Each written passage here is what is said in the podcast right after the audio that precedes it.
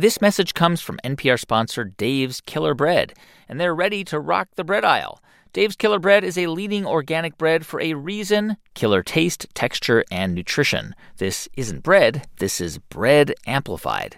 Hey, everyone, just a quick thing before we start the show. Um, I want to let you know that we are heading to the West Coast this summer to do two live shows, which I'm super excited about. The first one is in San Francisco on August 2nd. I'll be talking with the co founders of Reddit, Alexis Ohanian and Steve Huffman. And if you're in Seattle on September 14th, save the date because I'll be talking with Starbucks founder Howard Schultz. If you want to find out more about how I built this live events, go to nprpresents.org. Okay, here's the show. I had read a lot of literature about women entrepreneurs, and I had learned the statistic that only 2% of all women owned businesses ever break a million dollar revenue. Is that true? Yes, isn't that frightening? That's shocking, yeah. But I'd set myself that goal. So I just said, right, once I get to a million in revenue, I've done something that most women entrepreneurs aren't able to do.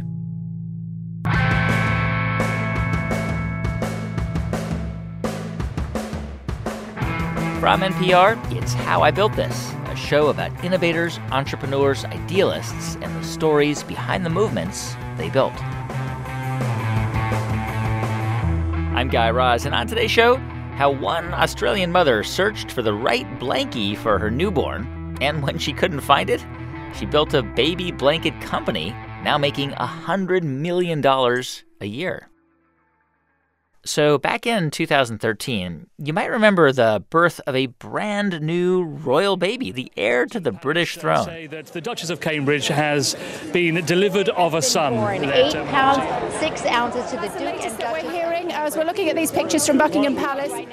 The day after he was born, mom and dad stood outside St. Mary's Hospital in Paddington and introduced Prince George to the world. He's got a good pair of lungs on him, that's for sure. He's, uh, he's a big boy, he's quite heavy, but uh, we're still working on a name. And as the camera zoomed in on baby George, you could just make out that he was wrapped up in a white cotton swaddle, printed with tiny cartoon birds. And after a little internet sleuthing, people tracked down the maker of that swaddle, Aden and Anais. It's a baby product company that sells swaddle blankets for about 15 bucks a piece. And of course, the effect was instantaneous. Within four hours, the company's website crashed, and then it crashed again the next day. And for Aden and Anais's co founder, Raegan Moya-Jones, it was a pretty big shock because the company was barely seven years old. And over that seven year period, Aden and Anais had been through a lot of ups and downs, starting with the recession in 2008 and then eventually a traumatic breakup between Raegan and her business partner that threatened to dissolve the entire company. A company, by the way, with yearly revenue now of over $100 million. So, how did she create this company, Aden and Anais? Well, the story begins when Raegan and her husband Marcos moved from Sydney, Australia to New York in 1997 after he got a job. And Raegan at the time, she didn't really have any plans. I came here without a job, without a working visa. And I thought, you know what, I'll do some volunteer stuff. I'll learn to speak Spanish because my husband's Chilean. And I'll fill my time that way for two years and sort of treat it as just a, you know, a, a new and different journey rather than being, you know, 100 miles an hour with my work and my studies.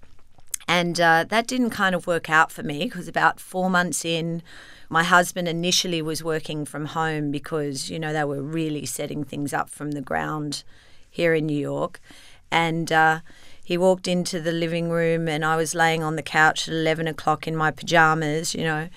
And he just said to me, "What the hell are you doing? Come on, you got to you got to get up and shake this off and find something to do." Were, were you were you getting depressed because you were bored? I don't know that I was depressed. I just I didn't know anybody in New York and I just sort of fell into a rut, I think, and I underestimated how much I needed to be the person that, you know, had a very full schedule. So rather than using the downtime productively, I just used the downtime to lay on the couch and watch morning talk shows. Yeah, that does sound depressing. It was, it was horrible. Eventually, Raegan's visa did come through so she could start working. And within about a year, she landed a job as a sales rep for The Economist magazine. And this sounds obnoxious, but I was really good at it. Mm-hmm. You know, the wonderful thing with sales is you live and die by the number that you're told to hit. And I was very fortunate that I never didn't hit the numbers. D- did you like it? Did you have fun? I did have fun. I did I love it? Was it was was it my passion? Absolutely not. And I was very frustrated that I wasn't really taken seriously in terms of being able to be promoted and everything. I was very much sort of kept in my box of what I had always done, albeit in different areas of the business over 10 years. Uh, but that was that was a huge frustration to me that it was obvious I was never really going to go anywhere within The Economist. Did you like were you dreaming of leaving and, and starting your own thing? I wasn't going to leave it for another job. I think I have always been an entrepreneur. I never defined myself as that, but there was always a desire for me to do something on my own. I just never had had an idea. I'd had lots of ideas, but none that I felt were worth sort of, you know, diving in the deep end for. But I mean, at some point, I mean, you, you got an idea, the, the idea that would become Aden and, and Anais. So what happened? Well, I had my first of my four daughters. Ah. That's what happened. I was pregnant with Anais and I was, you know, getting ready as we all do when we're having our first baby with all the paraphernalia that you think you need. And I went out looking for these muslin blankets that were extremely common back home in Australia, so common that you could buy them in, you know, supermarkets. Hmm. It was mind blowing to me when I went looking for them in the US that they didn't actually exist. You couldn't find them. And I guess just to explain to, to, to somebody who doesn't know what a muslin blanket is, it's, it's sort of like a really soft cheesecloth, kind of, right? Yes, it's it's like a gauze, and um, not only was it, in my opinion, and still in my opinion, the only thing you should wrap your baby in because it's lightweight and breathable and big enough to be able to securely swaddle the babies. It was the fact that this one blanket did multiple things. So hmm. you could use it as a burp cloth, you could use it as a portable crib sheet, you could use it as a nursing cover, you could use it as a stroller cover, you could, you know, you just use it to mop up the messes that are you know inevitable when you have newborn babies that sort of thing so and the the thing with muslin is the more you wash it the softer it gets So in Australia, this is just normal. Like all babies were wrapped in these all babies these cotton muslin uh, wraps. yes so that was you know and, and i just thought every every australian can't have this wrong and if i introduce this product to american parents i was just absolutely 100% certain that they would respond to it the same way as us aussies had So you um, presumably took leave uh, after uh, A- Anais was born, and Mm-hmm. uh, and then went back to the Economist. yes i had three months off And and did you go back to the Economist with this idea churning in your head yet? yes And how do you then start to make this a reality? What what's the first thing you do? Well, I had no supply chain or operational, you know, experience or knowledge. You know, I, I'm a salesperson, you know, so I had to find out how I would even go about making this stuff. And that took a long time. So you had the idea in 2003 when Anais was born, and it took it took till 2006 to actually work out how to make it and, and get it to market. So did you start this process all by yourself? No, I had a I had a partner. The one person that my husband knew from Australia, his best friend's ex-girlfriend Claudia, who ended up marrying an American guy, and that was the first person I met here. And Claudia is Aden's mum. She was the other co-founder of Aden and Anais. Wow. So you guys got together and she agreed. She said, This is crazy that you can't get these in America. well, she had Aden about seven or eight months after I had Anais. So I had been in Australia and I was coming back from Australia and I would stop and hang out with Claudia and Mark, her husband, in LA to break up the trip. And I distinctly remember sitting on Aden's nursery floor and um, I just said to her, We need to we need to do this, Claudia. Like, you know, we need to find a way to make this happen. And she actually said, Well, why don't we just try and become a distributor for the company that already makes it out of Ah. Australia? Yeah, which, which seems like a reasonable Right. suggestion. And I said, Well, why would you do that? I said, And I want it to be better than what is already available in Australia. And I, I remember saying, and we can call the company Aden and Anais after the babies. And that was sort of how it all got started.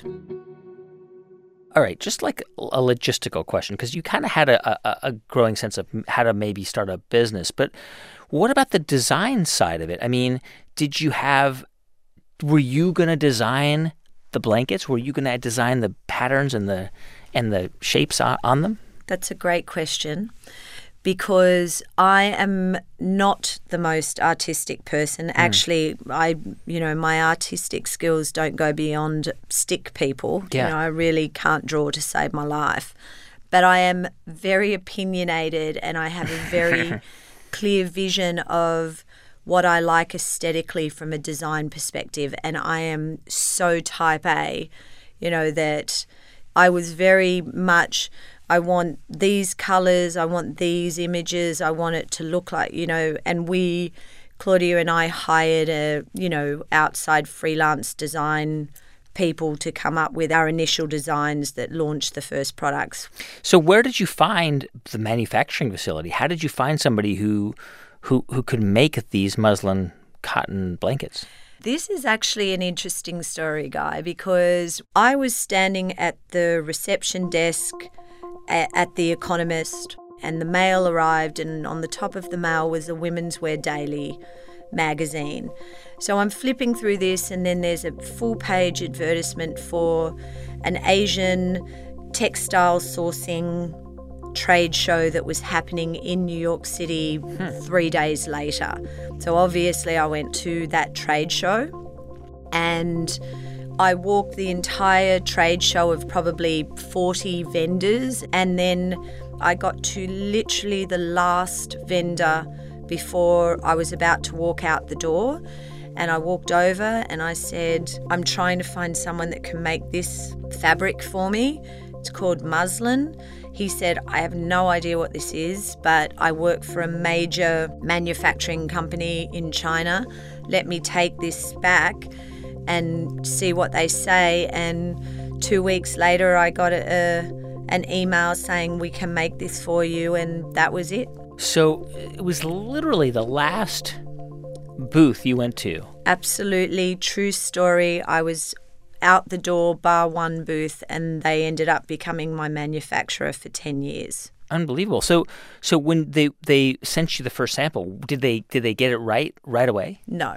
Okay. There was a myriad of back and forth in terms of getting the quality to where I wanted it. And I am not a textiles technical person. I have no idea. I understand the basics now, having been in it for so many years, but I couldn't tell them the grade of cotton. I couldn't tell them the warp and weft counts. I could, couldn't tell them anything. I just basically said, make it like this, but I need it to be softer. And then I worked with the factories over the years on the way to wash it and what to put in the wash to make it soft. And obviously, as a mum, I wouldn't let them use anything that was in any way. You know, they used to use formaldehyde in dyes on hmm. baby, but that, that stuff just blew my mind. Yeah. So obviously, that was very important to me that there was none of that in any Aden and Anais products. And it was a long and laborious process with a, a hell of a lot of uh, failures along the way where we had full containers of product that when they arrived in the US, like the fabric had turned yellow. So, there, you know, there's so many stories about the trials and tribulations of actually perfecting the fabrication. Were you still working at The Economist at this point? Yes, I stayed working at The Economist until May of 2009. So, Did you tell your colleagues about it? Did they find out? no, nobody knew. Were you keeping it secret because you just didn't I want didn't want anybody looking or questioning me. Yeah. And again, I, I go back to I was a salesperson. I never, ever didn't make my budget.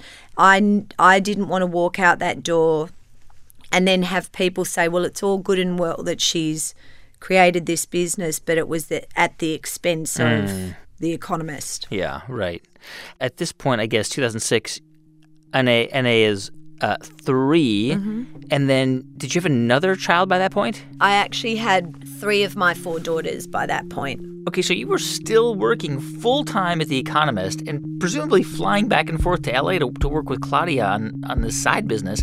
And you were also raising three kids. I mean, how did you make all of this work?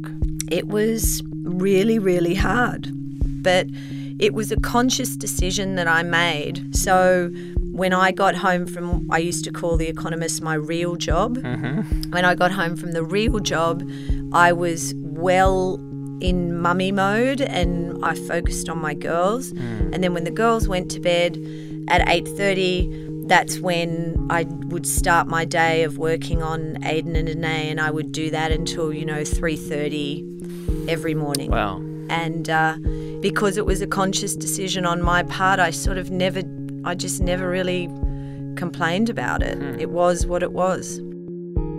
So it's 2006. You have uh, your fir- you make your first big order. Um, how many? What, what was that order like? Your, what do you remember? Well, we started, we both started just putting $15,000 in for our first inventory and that we, we did the minimum. We had a boy pack, a girl pack, a white pack, and a towel and washcloth.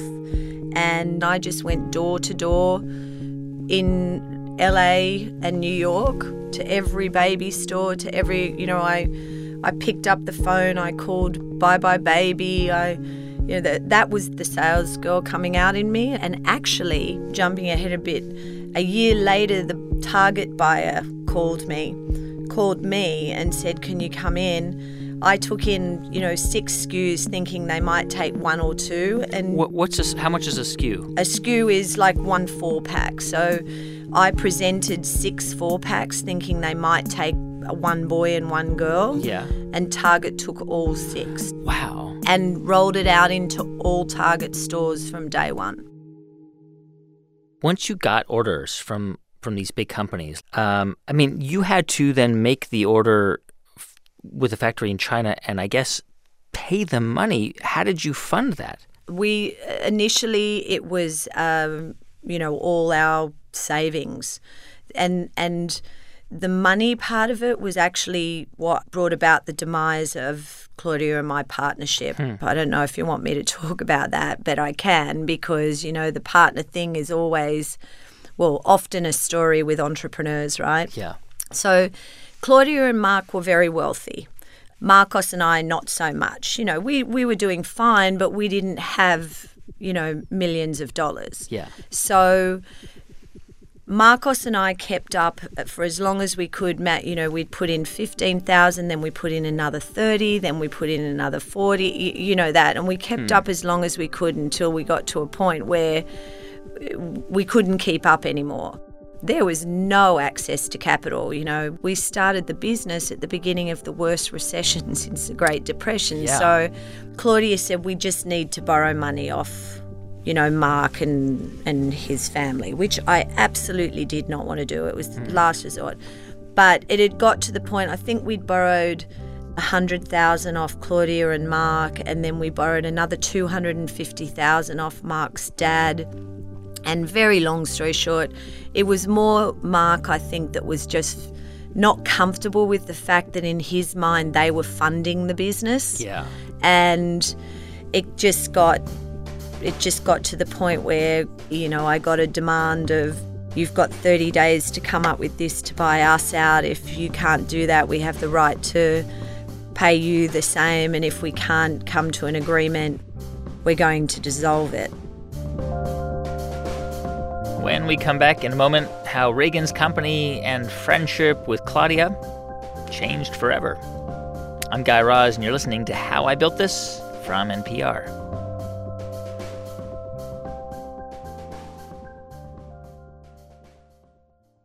Support for How I Built This comes from 3M. From helping drive vaccine and therapy development with advanced purification technologies to developing an adjuvant that helps boost vaccine effectiveness, the research scientists at 3M are delivering innovative healthcare solutions to help us today and prepare us to better tackle what's next.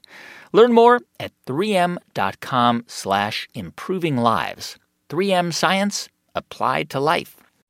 Support for this podcast and the following message come from McDonald's, proudly serving communities since 1965. From birthday parties to Little League after game hangouts, everyone's been to McDonald's. It's more than just a place to get tasty, affordable food. It's a place where friends and families from the community come together. And because the majority of restaurants are run by independent franchisees, McDonald's has deep roots in communities. Show support for your community the next time you walk into a local McDonald's. I'm loving it. Hey, welcome back to How I Built This from NPR. I'm Guy Raz. So, when Raegan's friend and business partner Claudia told her she wanted out of Aden and Anais, Raegan had to figure out how to hold on to the company. When Claudia exited the business in 2000, uh, very early 2008, it was it was me. It was just me alone doing all the work. I was sales, customer service, manufacturing, you know, marketing, finance. My husband was helping with the finance side of things.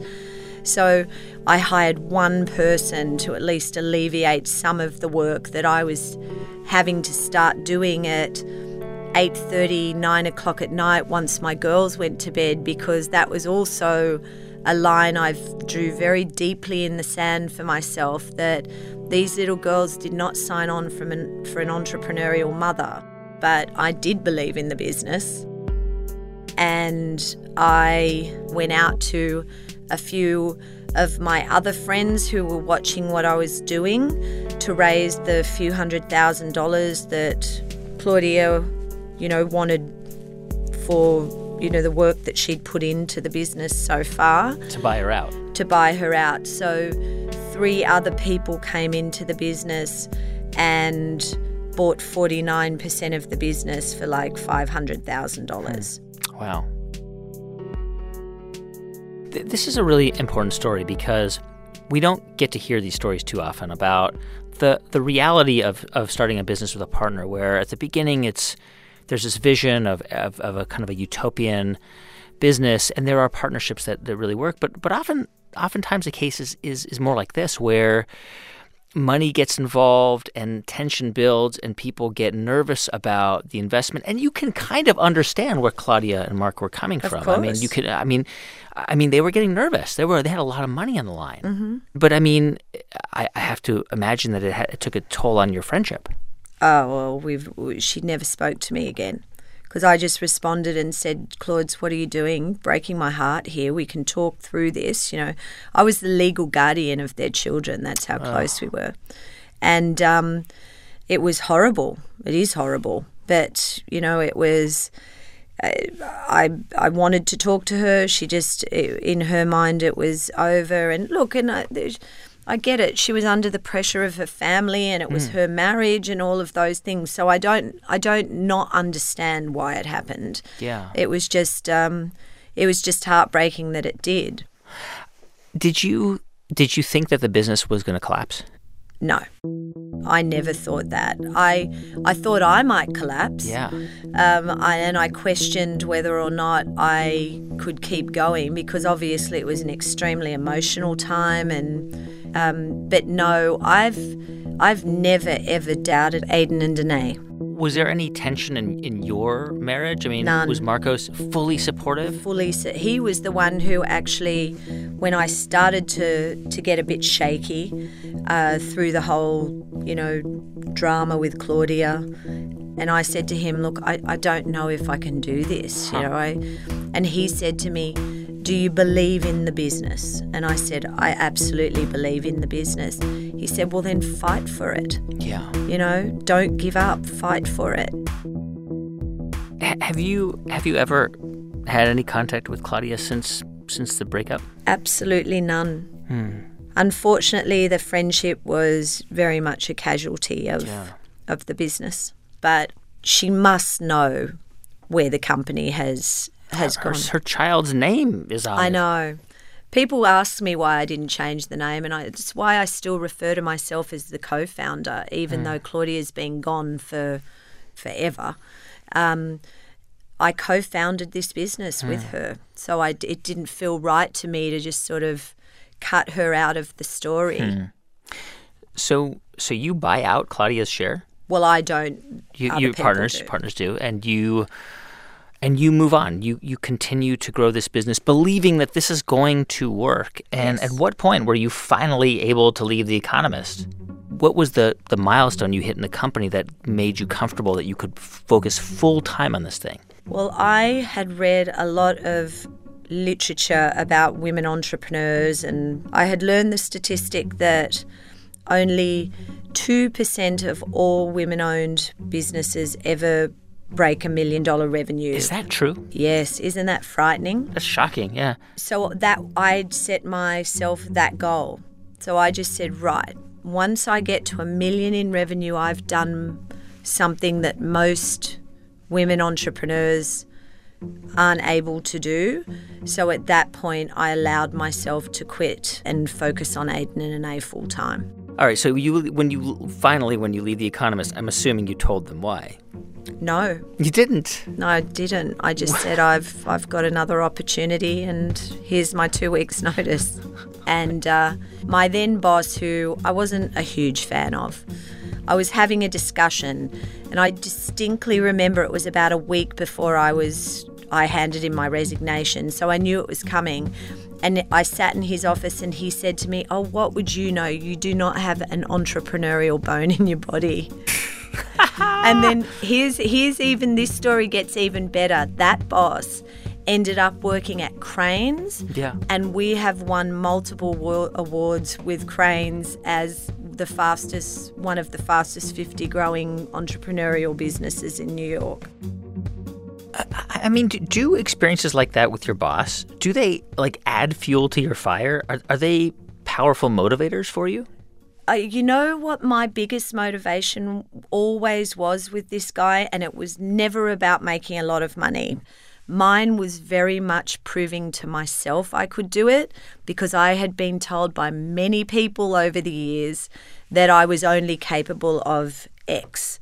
When in my heart of hearts, I always thought I was capable of Y, but I was just never afforded the opportunity to prove it.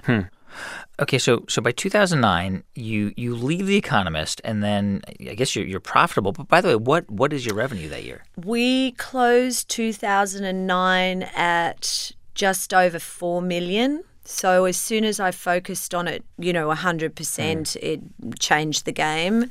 And then we we more than doubled every year for the 5 years after that. I guess I, I I I guess it was around 2010 where you took on some outside investment. That's correct. I took on my first private equity firm in 2010. Why did you do that? I mean, up until this point, you are the majority owner. You know, uh-huh. you're doing well, four million revenue. What did that enable you guys to do? Well, it enabled me to scale. So it gave me some money to be able to hire some more people, buy more inventory, because we would literally be, you know, the core team. There was about eight of us, nine of us. And we would be sitting there late at night going, okay, well, we need, we do, we do our inventory planning. we'd say, okay, well, we need this. And then we'd look at it and go, well, we can only afford half of it. And we'd just have to cut half of what we really needed. We could never keep up with the demand. So when the private equity firm came in, it just allowed us to be able to get, look, even today I can't keep up with the demand, but it's, um, it enabled us to get closer to it at least back then. Yeah. I, I know that um, like at a certain point celebrities started to be f- like you know us weekly like oh, they're just like us they swaddle their babies except the swaddle was like your swaddle blankets when did you start to see celebrities using the blankets one week after we went on the market, and when I say went on the market, me walking the product to the stores and handing it to the store owners in LA, Adam Sandler and his wife, who just had their baby, were photographed on Malibu Beach with their baby in a carrier with an Aden and Anais blanket draped over the front of the baby, and it was a full page picture in Us Weekly. So we had celebrity press from a week after we went on the market. did anybody know what the blanket was though No, not back then, but we actually named a pa- paparazzi once, sort of as a nod to how many photographers photograph our blankets with the celebrities trying to hide their babies away. Um, back in in 2013, uh, Prince William and Kate Middleton, uh, I guess we should call them the, the Duke and Duchess of Cambridge, uh, they had a baby, Prince George. Uh, so they leave the hospital, and, uh, and, and what did you what did you see? They left the hospital in an Aden and Anais blanket, which blew my mind having been raised in Australia because that I would have bet every penny I had on the fact that was never going to happen. Because there's royal protocol and no royal baby has ever come out in anything other than a white wool blanket that has been royally appointed to the f- family, you know. And lo and behold, they walk out in Aden and Anais and the world goes wild. And and and so did sales just go crazy?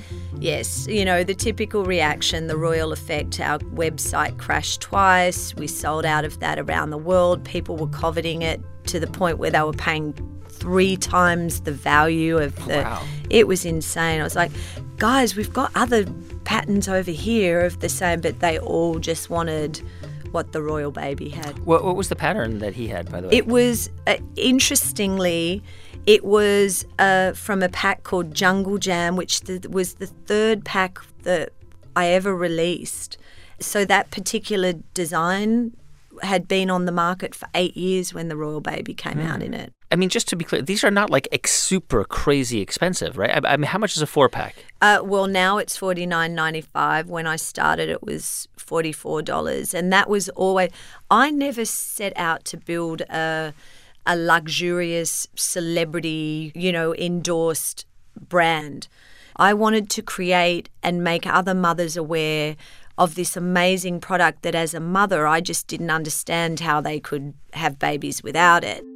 When you um, around I guess around 2013, you guys, you guys got a big investment, right? That's correct. Swander Pace Capital entered in and they became the majority shareholders now in Aden A. However, I still remain the single largest individual shareholder in the company. So explain how this works. They they bought a big share of the company, but that allowed you to cash out some of some of the value of the company. That's correct. They bought they bought the whole company.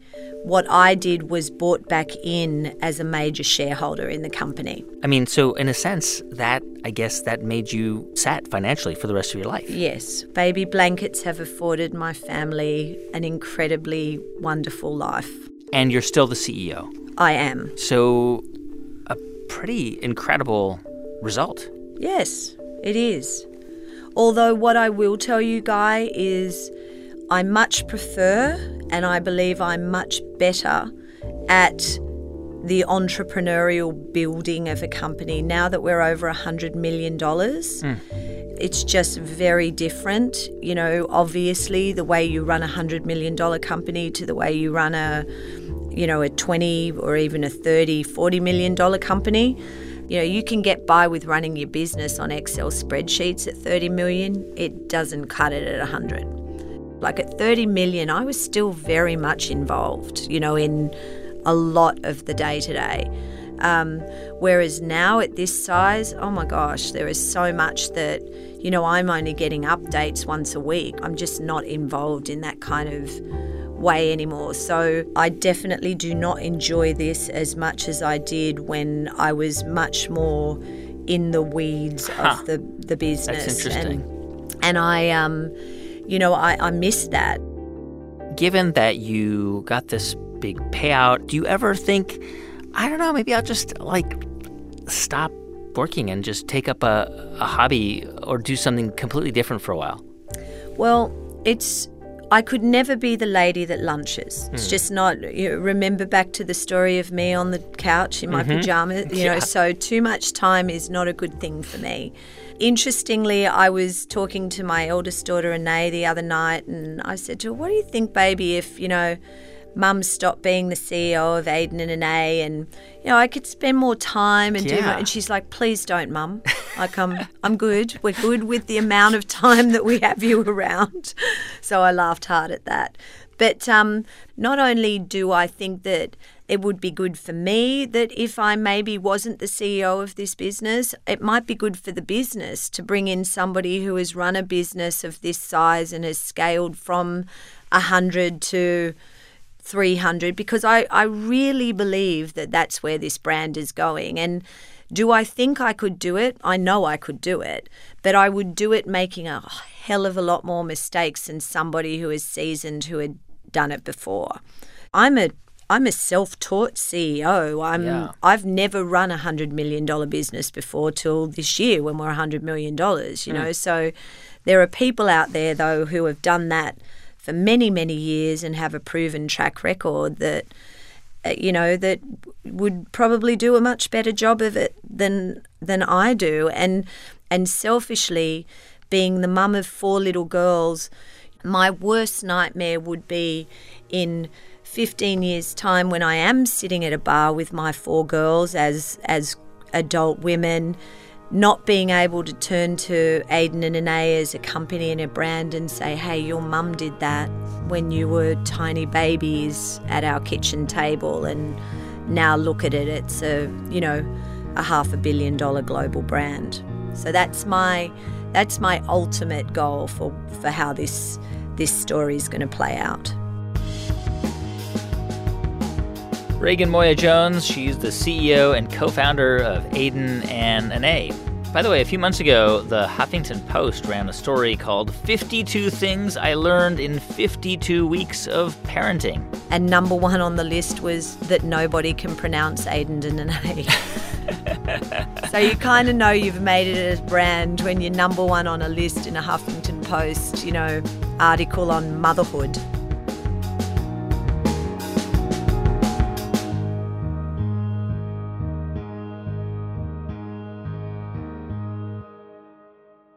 And stick around because in just a moment, we're going to hear from you about the things you're building. But first, a quick thanks to one of our sponsors, TD Ameritrade. TD Ameritrade is always ready to listen and have a conversation about your goals. For a complimentary goal planning session to discuss your financial future, visit tdameritrade.com Hey, thanks for sticking around because it's time now for how you built that. And this next story comes to us from Shenzhen, China. My name is Sam Boyd, and I'm the founder of Guided Imports. And Sam's story jumped out at us because, you know, a lot of times we do interviews with people on this show who invent something and then build a prototype and then they they find a factory in China to make it. And Sam, he is the guy in China who finds the factory. And all this started about five years ago when he was in college and studying Chinese in China. And one day at a restaurant, two locals walked up to him. We started talking. You know, they, they see a foreigner in this small city, and they wanna they wanna know what's what's going on. What is he doing here? And I asked what they do, and you know, it sort of led to them talking about their factory and them asking me, "Do you know anyone who's interested in purchasing our products?" And I said, "Yeah, sure. I don't really know anyone, but I'm gonna find someone for you." Okay, but the product these two guys were talking about, pretty specific. They were talking about sterilized packaging, like the kind of thing you might use for medical equipment. And Sam didn't have a clue how to find buyers for something like that. But it didn't really matter because after that conversation in the restaurant, he saw an opportunity. China is incredible in terms of it being such an entrepreneurial location. And being fortunate enough to have a Western education, having grown up in America, I said, I can be doing this. And by this, he was thinking, I could be the middleman. I could be the person between people in the West who want to sell consumer goods and Chinese factories that want to make them. So, to learn more about how all of this worked, Sam got a job at a company in Shenzhen that makes electronic gadgets. And when I saw how things work, and I really just explain it as my, I opened my eyes and saw you know, this is how business is done. So that was the experience that I had where I said, why do I have a boss right now? I don't want a boss. I want to be the boss because I can make something big. At the time, Sam was 22 years old. And that day, he quit his job at the gadget company and set out to become an American middleman in China. I was on the other side of the world from friends, from family, from every type of safety net that I've ever had in my life. And the, the Monday of me going to work and going to work was leaving my bedroom and going to my kitchen table in my shared apartment in Shenzhen. It was just, oh my goodness, what do I do? So Sam started scrolling through Reddit pages and blogs looking for English speaking entrepreneurs who wanted their products made in China. And I started just saying, hey, I'm an American. If you're looking for products, let me know, and I can try to help you find them. And in his first year, Sam signed up about 15 clients who wanted to make stuff in China. Like watch boxes and jewelry boxes, wallets toothbrush replacement heads. now, at the time, it was just Sam and his assistant, and the two of them would call places all over China to find factories to make the products. And uh, it's funny because I remember my roommate, he wasn't too happy with all of the boxes that were just coming in and filling up the apartment. And, you know, we were stacking boxes of just products that we were getting ready to ship out of products. That was during the first few months. Now, Sam's been in business for three years. He has an office with 15 employees in Shenzhen. And the company helps clients find a factory, they do quality control, they handle all the shipping, and they do all this for a flat fee, about a thousand bucks. And last year, Sam says guided imports made almost half a million dollars. Once I started building this this company, I said, I'm going to stay here for 5 years. Well, now I look at it and I already said I'm going to stay here 5 years. I'm overstaying that. So I don't necessarily know what the future is. It could be another 5 years, it could be, you know, 50 more years. That's Sam Boyd. He lives in Shenzhen, China. You can read more about his company, Guided Imports, on our Facebook page. Just search How I Built This on Facebook. And of course, if you want to tell us your story, please go to build.npr.org. We love, love, love hearing your stories. And thanks for listening to the show this week. If you want to find out more or if you want to hear previous episodes, you can go to howibuiltthis.npr.org. You can write us, hibt at npr.org. And if you want to send us a tweet, it's at How I Built This. Our show is produced this week by Rachel Faulkner with original music composed by Ramtin Arablouei. Thanks also to Neva Grant, Sanaz Meshkinpour, Claire Breen, and Jeff Rogers. Our intern is Lawrence Wu. I'm Guy Raz, and you've been listening to How I Built This from NPR.